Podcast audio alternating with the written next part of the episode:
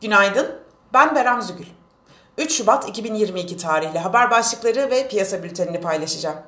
Türkiye tüketici enflasyonunun Ocak ayında Aralık ayına göre yıllık bazda daha da hızlı artması bekleniyor.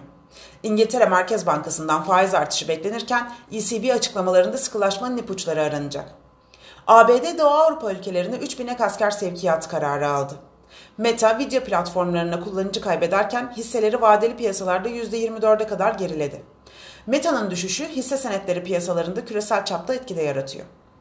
Piyasalara genel olarak bakacak olursak, pay piyasalarında İyan para birimleri dolar endeksindeki gerileme ile günü genel olarak değer kazancıyla kapatırken TL negatif ayrışarak günü değer kaybı ile tamamladı. Borsa İstanbul'da son dönemde algoritma tabanlı işlemler nedeniyle gün içi dalgalanma arttı. Kısa vadede tepki yükselişi denemeleri düşük momentumla devam edebilir. Bilanço dönemine girilmesi nedeniyle endekste hisse bazlı hareketlerin ön plana çıkması beklenirken güçlü kar açıklamalarının desteğiyle bankacılık endeksindeki pozitif ayrışmanın devam etmesini öngörüyoruz. Borsa İstanbul kapanışına göre ABD Dow vadelileri pozitif seyrizlerken Nasdaq ve Almanya DAX endeksi negatif seyrediyor. Asya borsalarında ise negatif ağırlıklı karışık bir seyir var.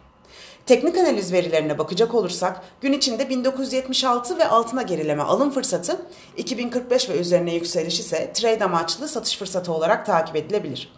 Viyop tarafında ise gün içi long pozisyonlar için 2215, short pozisyonlar için 2252 seviyeleri zarar kes seviyesi olarak izlenebilir.